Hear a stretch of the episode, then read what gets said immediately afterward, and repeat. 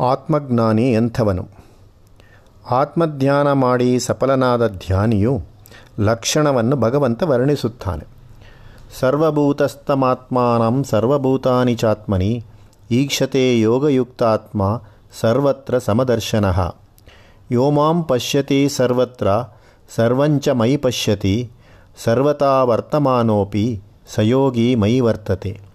ಆತ್ಮೌಪಮ್ಯೇನ ಸರ್ವತ್ರ ಸಮಂ ಪಶ್ಯತಿ ಯೋರ್ಜುನ, ಸುಖಂ ವಾ ಯದಿ ದು ವಾ ದುಃಖಂ ಸಯೋಗಿ ಪರಮೋಮತಃ ಸಮಸ್ತ ಪ್ರಾಣಿಗಳು ಸ್ವಾತ್ಮದ ವ್ಯಾಪ್ತಿಯ ಒಳಗೆ ಇವೆ. ಈ ತತ್ವವನ್ನು ಯೋಗಿಯಾದವನು ಅನುಭವಿಸುತ್ತಾ, ಎಲ್ಲದರಲ್ಲಿಯೂ ಸಮಭಾವದಿಂದ ನಡೆದುಕೊಳ್ಳುತ್ತಾನೆ. ಸಮಭಾವ ಎಂಬುದರ ತಾತ್ಪರ್ಯವನ್ನು ಹಿಂದೆ ನೋಡಿದ್ದೇವೆ. ಬಾಹ್ಯಚರ್ಯೆಯಲ್ಲಿ ಯುಕ್ತಾಯುಕ್ತ ತಾರತಮ್ಯ, ಅಂತರಂಗದಲ್ಲಿ ಪ್ರೀತಿಯ ಸಮತೆ. ಭಗವದ್ವಸ್ತುವೇ ಎಲ್ಲವೂ. ಅದು ಸಮಾನವಾಗಿ ವ್ಯಾಪಿಸಿದೆ ಎಲ್ಲೆಡೆಯಲ್ಲಿಯೂ. ಒಂದು ಕಡೆ ನಿಬಿಡವಾಗಿದೆ, ಒಂದು ಕಡೆ ವಿರಳವಾಗಿದೆ ಎಂದು ಹೇಳುವ ಹಾಗಿಲ್ಲ. ಯೋಗಿಯ ಅಂತರಂಗದ ಪ್ರೀತಿ ಎಲ್ಲರಲ್ಲಿಯೂ ಸಮಾನವಾಗಿರುತ್ತದೆ. ಅವನು ಹೇಗೆ ಹೇಗಿದ್ದರೂ ಎಲ್ಲ ಅವಸ್ಥೆಗಳಲ್ಲಿಯೂ ಭಗವಂತನನ್ನು ಕುರಿತೇ ಎಲ್ಲೆಡೆಯೂ ನಡೆದುಕೊಳ್ಳುತ್ತಾನೆ, ಆತ್ಮೌಪಮ್ಯದಿಂದ ನಡೆಯುತ್ತಾನೆ. ಆತ್ಮೌಪಮ್ಯ ಎಂದರೆ ಮತ್ತೊಬ್ಬನು ತಾನೇ ಆಗಿದ್ದರೆ ಹೇಗೋ ಹಾಗೆ ಆ ಮನುಷ್ಯನ ವಿಷಯದಲ್ಲಿ ನಡೆದುಕೊಳ್ಳುವುದು. ಯಾರು ಸರ್ವಕಾಲ ಸರ್ವಾವಸ್ಥೆಗಳಲ್ಲೂ ಇತರ ಸುಖ ದುಃಖಾದಿಗಳನ್ನು ತನ್ನದು ಆ ಸ್ಥಿತಿ, ತನ್ನದು ಆ ಗತಿ ಎಂಬಂತೆ ನೋಡಿಕೊಳ್ಳುತ್ತಾನೋ ಅವನು ಪರಮಯೋಗಿ. ಅವನು ಲೋಕದ ಸುಖ ದುಃಖಾದ್ಯನುಭವಗಳಲ್ಲಿ ಭಾಗಸ್ಥನಾಗುತ್ತಾನೆ. ಇದು ಭಗವದ್ವಾಕ್ಯ. ಅವನು ಲೋಕವನ್ನು ಕೈ ಬಿಡುವವನಲ್ಲ ಪ್ರತ್ಯುತ್ಸರ್ವಭೂತ ಹಿತೇರತೆಯನು ಅಂತರಂಗದಲ್ಲಿ ಅವನು ಜಗದ್ವ್ಯಾಪಾರಕ್ಕೆ ದೂರನು. ಬಹಿರಂಗದಲ್ಲಿ ಜಗಜ್ಜೀವನ ಸಹಕಾರಿ. ಅಂತರಂಗದಲ್ಲಿ ಅವನು ಆತ್ಮತತ್ವನಿಷ್ಠನು. ಆ ಕಾರಣದಿಂದಲೇ ಆತ್ಮಸ್ವರೂಪ ಜ್ಞಾನವು ಅವನಲ್ಲಿ ಪರಿಪೂರ್ಣವಾಗಿರುವ ಕಾರಣದಿಂದಲೇ ಬಹಿರಂಗದಲ್ಲಿ ಸರ್ವತ್ರ ಆತ್ಮೌಪಮ್ಯದಿಂದ ನಡೆಯುವುದು ಅವನಿಗೆ ಸ್ವಭಾವವೇ ಆಗಿರುತ್ತದೆ. ಮಲ್ಲಿಗೆ ಹೂವಿಗೆ ಸುವಾಸನೆ ಹರಡುವುದು ಹೇಗೆ ನೈಜಗುಣ ವಿಕಾಸವೋ, ಆತ್ಮೌಪಮ್ಯ ವರ್ತನೆ ಹಾಗೆ ಯೋಗಿಗೆ ಅಪ್ರಯತ್ನವಾಗಿ ಸ್ವಾಭಾವಿಕವಾಗಿ ಬರುತ್ತದೆ. ಸಾಧಕನಿಗೆ ಆತ್ಮೌಪಮ್ಯ ವೃತ್ತಿಯು ಧರ್ಮವಿಧಿ, ಸಿದ್ಧನಿಗೆ ಅದು ಸ್ವಭಾವ ವಿಕಾಸ ಆತ್ಮೌಪಮ್ಯದ ಮುಖ್ಯತೆ ಹೀಗೂ ಉಂಟು, ಹಾಗೂ ಉಂಟು. ಈ ಆತ್ಮೌಪಮ್ಯ ತತ್ವ ನಮ್ಮ ಸಮಸ್ತ ಲೋಕನೀತಿಗೂ, ಸತ್ಸಂಪ್ರದಾಯಗಳಿಗೂ ಮೂಲಭೂತವಾದ ಸೂತ್ರ. ಇದನ್ನು ಶಾಸ್ತ್ರಗಳು ಬಹುವಿಧವಾಗಿ ಹೇಳಿದೆ. ಆತ್ಮನಃ ಪ್ರತಿಕೂಲಾನಿ, ಪರೇಶಾಂನ ಸಮಾಚರೇತ್. ಮಾತೃವೃತ್ ಪರಧಾರಾಂಶ್ಚ ಪರದ್ರವ್ಯಾಣಿ ಲೋಪ ಲೋಷ್ಟವತ್ ಆತ್ಮವತ್ ಸರ್ವಭೂತಾನಿ ಯಹ ಪಶ್ಯತಿ ಸ ಪಶ್ಯತಿ ಅಭ್ಯಾಸದಿಂದ ಸಿದ್ಧಿ। ಅರ್ಜುನನ ಮನಸ್ಸಿಗೆ ಈ ಆತ್ಮಾನುಸಂಧಾನದ ಉಪದೇಶದ ತತ್ವಭಾಗ ಒಪ್ಪಿತೆಂದು ತೋರುತ್ತದೆ. ಅದರ ಪ್ರಯೋಗ ಭಾಗದಲ್ಲಿ ಮಾತ್ರ ಸಂದೇಹ ಉಳಿದಿತ್ತು. ಚಂಚಲಂ ಹಿ ಮನಃಕೃಷ್ಣ ಪ್ರಮಾತಿ ಬಲವದೃಢಂ ತಸ್ಯಾಹಂ ನಿಗ್ರಹಂ ಮನ್ಯೆ ವಾಯೋರಿವ ಸುದುಷ್ಕರಂ. ಕೃಷ್ಣ, ಮನಸ್ಸು ಚಂಚಲವಲ್ಲವೇ? ಅದು ಜೀವವನ್ನು ತಡೆದು ಅಲಗಾಡಿಸಬಲ್ಲದಲ್ಲವೇ? ಗಾಳಿಯನ್ನು ಬಿಗಿ ಹಿಡಿದಾಯ್ ಬಿಗಿ ಹಿಡುವುದಾದೀತೇನಯ್ಯ? ಎನ್ನುತ್ತಾನೆ ಅರ್ಜುನ. ಭಗವಂತ ಹೇಳುತ್ತಾನೆ, ಅದು ಕಷ್ಟವೇ ಸರಿಯಯ್ಯ, ಆದರೆ ಅಸಾಧ್ಯವಲ್ಲ. ಹೇಗೆ ಸಾಧ್ಯ? ಅಸಂಶಯಂ ಮಹಾಬಾಹೋ ಮನೋದುರ್ನಿಗ್ರಹಂ ಚಲಂ, ಅಭ್ಯಾಸೇನ ತು ಕೌಂತೇಯ, ವೈರಾಗ್ಯೇನ ಚ ಗೃಹ್ಯತೆ. ಪ್ರಯತ್ನಪಟ್ಟು ಉಪಾಯದಿಂದ ಮನಸ್ಸನ್ನು ಸ್ವಾಧೀನಕ್ಕೆ ತೆಗೆದುಕೊಳ್ಳಲಾಗುತ್ತದೆ. ಧ್ಯಾನಾಭ್ಯಾಸ, ಭೋಗಭಾಗ್ಯ ವಿರಕ್ತಿ ಇವೆರಡೂ ಅದಕ್ಕೆ ದಾರಿ. ಇಲ್ಲಿ ಅಭ್ಯಾಸ ಎಂಬ ಮಾತನ್ನು ಗಮನವಿರಿಸಿ ನೋಡಬೇಕು. ಅಭ್ಯಾಸವೆಂದರೆ ಪುನಃ ಪುನಃ ಮಾಡುವುದು, ಪದೇ ಪದೇ ಮಾಡುವುದು ಎಂದರ್ಥ. ಹೀಗೆಂದರೆ ಏನು? ಹಾಗೆಂದರೆ ಸಾಧಿಸಬೇಕಾದದ್ದನ್ನು ಒಂದು ಕ್ಷಣದ ಮನಸ್ಸಾಹಸದಿಂದ ಸಾಧಿಸಲಾಗುವುದಿಲ್ಲ. ಬಹುಕಾಲದ ಸಂತತ ಪ್ರಯತ್ನದಿಂದ ಸಾಧಿಸಲಾಗುತ್ತದೆ ಎಂದು. ಕ್ಷಣವೆಂಬುದು ಉದ್ದವಾದ ಗೆರೆಯಲ್ಲಿ ಒಂದು ಬಿಂದು ಮಾತ್ರ. ಕಾಲವೆಂಬುದು ಆ ಕ್ಷಣಗಳ ಎಡೆಬಿಡದ ಸಾಲುಗೆರೆ. ಗೆರೆಯಲ್ಲಿ ಚುಕ್ಕಿಗಳು ಒಂದರ ಪಕ್ಕದಲ್ಲೊಂದು ಎಡೆಬಿಡದೆ ಸಾಗಿಕೊಂಡಿರುತ್ತದೆ. ವಿರಕ್ತಿಯೂ ಧ್ಯಾನವೂ ಹೀಗೆ ಸಂತತ ಧಾರೆಯಾಗಿ ಬಹುಕಾಲ ಸಾಗಬೇಕು.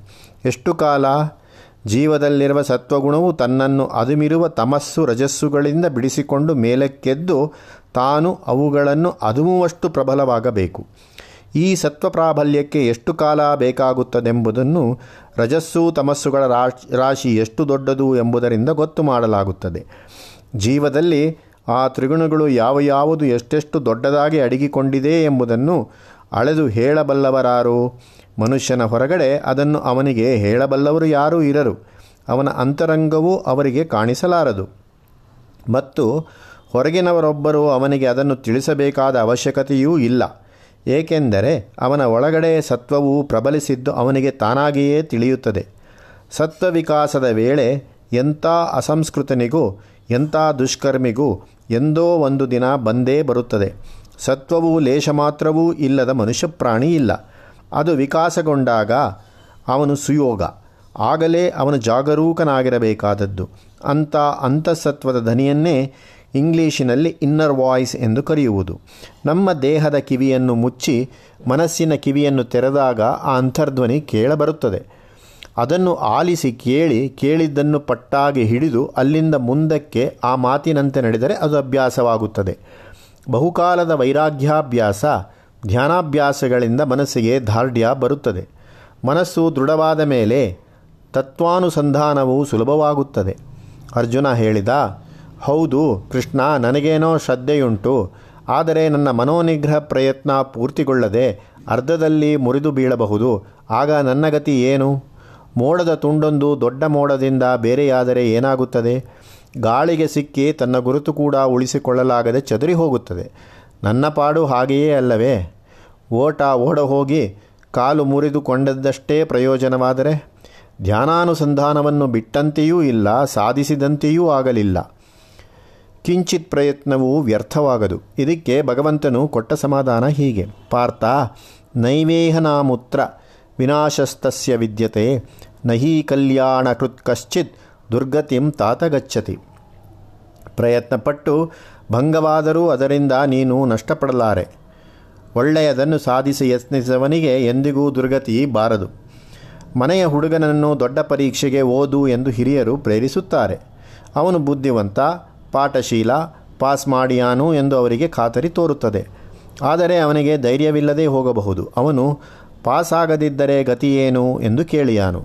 ಆಗ ಆ ಹಿರಿಯರು, ಆಗದಿದ್ದರೆ ಬೇಡ. ನೀನು ಓದಿದ್ದರಿಂದ ನಷ್ಟವೇನು?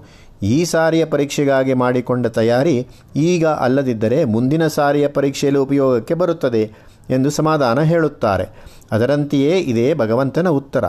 ಇದೇ ಭರವಸೆಯನ್ನು ಹಿಂದೆಯೂ ಸ್ವಾಮಿ ಅರ್ಜುನನಿಗೆ ಕೊಟ್ಟಿದ್ದ. ನೇಹಾಭಿಕ್ರಮನಾಶೋಸ್ತಿ ಪ್ರತ್ಯವಾಯೋನ ವಿದ್ಯತೆ ಸ್ವಲ್ಪಮಪ್ಯಸ್ಯ ಧರ್ಮಸ್ಯ ತ್ರಾಯತೆ ಮಹತೋ ಭಯಾತ್. ಧರ್ಮವು ಸ್ವಲ್ಪವೇ ಆಗಿದ್ದಾಗೂ ಅದು ಮಹತ್ತರವಾದ ಭಯದಿಂದ ಮನುಷ್ಯನನ್ನು ಕಾಪಾಡಬಲ್ಲದಾಗುತ್ತದೆ. ಬಹುಜನ್ಮ ಸಂಸ್ಕಾರ. ಮೇಲೆ ಹೇಳಿದ್ದು ಬರಿಯ ಪ್ರೋತ್ಸಾಹದ ಮಾತಲ್ಲ, ಯೋಗ ಸಿದ್ಧಿಯಾಗತಕ್ಕದ್ದು. ಎಂಥವರಿಗೂ ಸೋಪಾನ ಕ್ರಮದಲ್ಲಿಯೇ ಒಂದೇ ಜನ್ಮದ ಪ್ರಯತ್ನದಿಂದ ಪೂರ್ಣ ಫಲ ಲಭಿಸದು. ಒಂದು ಜನ್ಮದ ಪುಣ್ಯದಿಂದ ಮುಂದಿನ ಜನ್ಮಕ್ಕೆ ಶ್ರೇಷ್ಠವಾದ ಜೀವನ ಸನ್ನಿವೇಶ. ಆ ಗಣಪುಣ್ಯದಿಂದ ಮತ್ತೊಂದು ಜನ್ಮದಲ್ಲಿ ಇನ್ನೂ ಉತ್ತಮವಾದ ಜೀವನ ಸಂದರ್ಭ. ಹೀಗೆ ಬಹುಜನ್ಮ ಸಂಸ್ಕಾರ ಬಹುಜನ್ಮ ಪ್ರಯತ್ನಗಳಿಂದ ಲಭಿಸತಕ್ಕದ್ದು ಪರಮಾತ್ಮ ಸಾನ್ನಿಧ್ಯ. ಪ್ರಾಪ್ಯ ಪುಣ್ಯಕೃತಾನ್ ಲೋಕಾನ್ ಉಷಿತ್ವಾ ಶಾಶ್ವತೀ ಸಮಾಹ. ಶುಚೀನಾಂ ಶ್ರೀಮತಾಂ ಗೇಹೆ. ಯೋಗಭ್ರಷ್ಟೋಭಿಜಾಯತೆ. ಅಥವಾ ಯೋಗಿನಾಮೇವ ಕುಲೇ ಭವತಿ ಧೀಮತಾಂ. ಏತದ್ದಿ ದುರ್ಲಭ ದುರ್ಲಭತರಂ ಲೋಕೆ. ಜನ್ಮ ಯದ್ದೀದ್ಭೃತಂ ಯೋಗ ಮಾರ್ಗವನ್ನು ಹಿಡಿದರೂ ಅದನ್ನು ಪೂರ್ತಿಗೊಳಿಸಲಾಗದವನು ಅದರಿಂದ ಹಾನಿಗೆ ಒಳಗಾಗದೆ ಪುಣ್ಯಲೋಕಗಳನ್ನೇ ಸೇರಿ ಅಲ್ಲಿ ಸುಖಪಡುವನು. ಆಮೇಲೆ ಸದಾಚಾರವಂತನಾದ ಶ್ರೀಮಂತ ಕುಟುಂಬದಲ್ಲಿ ಜನಿಸಿ ಅಲ್ಲಿ ಪುನಃ ಪುಣ್ಯಕರ್ಮ ಮಾಡಲು ಶಕ್ತನಾಗುತ್ತಾನೆ. ಅಥವಾ ತತ್ವವೇತ್ತರಾದ ಯೋಗಿಗಳ ವಂಶದಲ್ಲಿ ಹುಟ್ಟಿ ಜ್ಞಾನ ಸಂಸ್ಕಾರವನ್ನು ಪಡೆಯುತ್ತಾನೆ. ಇಂಥ ಸತ್ಕುಲ ಪ್ರಾಪ್ತಿ ಲೋಕದಲ್ಲಿ ವಿರಳವಲ್ಲವೇ, ಒಳ್ಳೆಯ ಮನತನದಲ್ಲಿ ಹುಟ್ಟುವುದೇ ಒಂದು ಪುಣ್ಯ. ತತ್ರ ತಂ ಬುದ್ಧಿ ಸಂಯೋಗಂ ಲಭತೆ ಪೌರ್ವದೇಹಿಗಂ. ಯತತೆ ಚ ತಥೋ ಭೂಯ ಸಂಸಿದ್ಧೌ ಕುರುನಂದನ. ಪೂರ್ವಾಭ್ಯಸೇನ ತೈನೇವ ಹ್ರಿಯತೆ ಹ್ಯವಶೋಪಿ ಸಹ. ಜಿಜ್ಞಾಸುರಪಿ ಯೋಗಸ್ಯ ಶಬ್ದಬ್ರಹ್ಮಾತಿ ವರ್ತತೆ ಪ್ರಯತ್ನಾದ್ಯ ತಮಾನಸ್ತು ಯೋಗಿ ಸಂಶುದ್ಧ ಕಿಲ್ಬಿಷಃ. ಅನೇಕ ಜನ್ಮ ಸಂಸಿದ್ಧ ತಥೋಯಾತಿ ಪರಾಂಗತಿಂ. ಧ್ಯಾನಯೋಗಕ್ಕೆ ಪ್ರಯತ್ನ ಮಾಡಿ ಅದು ಪೂರ್ತಿಯಾಗುವ ಮೊದಲೇ ಆ ದೇಹವನ್ನು ಬಿಟ್ಟವನು. ಅಲ್ಲಿಂದ ಮುಂದಿನ ಜನ್ಮದಲ್ಲಿ ಉತ್ತಮ ಕುಲ ಪ್ರಸೂತನಾಗುತ್ತಾನೆ ಹಾಗೆ ಅವನ ಜನ್ಮಸ್ಥಳ ಸಂದರ್ಭಗಳು ಶ್ರೇಷ್ಠವಾಗಿರುವುದರಿಂದ ಅಲ್ಲಿ ಅವನ ಮನಸ್ಸು ತಾನು ಹಿಂದೆ ಅರ್ಧವಾಗಿ ಮಾಡಿಬಿಟ್ಟಿದ್ದ ಯೋಗದ ಕಡೆ ತಿರುಗುತ್ತದೆ. ಮನಸ್ಸು ಪೂರ್ವಜನ್ಮದ ಅಭ್ಯಾಸ ಬಲದಿಂದ ಈಗ ಉತ್ತಮ ವಾಸನೆಗಳುಳ್ಳದ್ದಾಗಿ ಯೋಗಕ್ಕೆ ಪರಿಪಕ್ವವಾಗಿರುತ್ತದೆ. ಮನಃ ಪರಿಪಾಕವಾಗುವುದು ಕುಲಪ್ರಭಾವದಿಂದ. ಹಾಗೆ ಅವನ ಯೋಗಾಭ್ಯಾಸವು ಮರಳಿ ಪ್ರಾರಂಭವಾಗುತ್ತದೆ. ಈ ಎರಡನೆಯ ಬಾರಿ ಅವನ ಅಭ್ಯಾಸಕ್ಕೆ ಮತ್ತೆ ವಿಘ್ನಗಳು ಬಂದರೂ ಅವನು ಅವುಗಳನ್ನು ಗೆಲ್ಲಲು ಶಕ್ತನಾಗಿರುತ್ತಾನೆ. ಆಗ ಅವನು ಮತ್ತೂ ಜಿಜ್ಞಾಸೆ ನಡೆಸಿ, ಅನಂತರ ಅದರಿಂದ ತತ್ವವನ್ನು ಅರಿತುಕೊಂಡು, ಹಾಗೆ ಎಲ್ಲ ಗ್ರಂಥ ಪಾಂಡಿತ್ಯವನ್ನೂ ಮೀರಿ ಇನ್ನು ಮೇಲಕ್ಕೆ ಹೋಗುತ್ತಾನೆ. ಜಿಜ್ಞಾಸೆ ಎಂದರೆ ಜ್ಞಾನಾಪೇಕ್ಷೆ, ಜ್ಞಾನ ಸಂಪಾದನೆಯ ಪ್ರಯತ್ನ. ಆ ಪ್ರಯತ್ನಕ್ಕೆ ಸಾಮಗ್ರಿಯಾದದ್ದು ಶಬ್ದಬ್ರಹ್ಮ ಎಂದರೆ ವೇದಶಾಸ್ತ್ರ ರಾಶಿ ಇದನ್ನು ಮೀರಿದವನಾಗುತ್ತಾನೆ ಎಂದರೆ ಆ ಗ್ರಂಥರಾಶಿಯಲ್ಲಿರುವುದನ್ನು ಅವನು ಸ್ವಾಧೀನಪಡಿಸಿಕೊಂಡಿದ್ದರಿಂದ ಗ್ರಂಥ ಅವನಿಗೆ ಅನಾವಶ್ಯವಾಗುತ್ತದೆ. ಹೀಗೆ ಪುನಃ ಪುನಃ ಮಾಡಿದ ಪ್ರಯತ್ನದಿಂದ ಅವನು ಪೂರ್ವವಾಸನಾ ಕಶ್ಮಲವನ್ನು ಕಳೆದು ನೀಗಿ ಜ್ಞಾನಸಿದ್ಧಿಯನ್ನು ಪಡೆಯುತ್ತಾನೆ.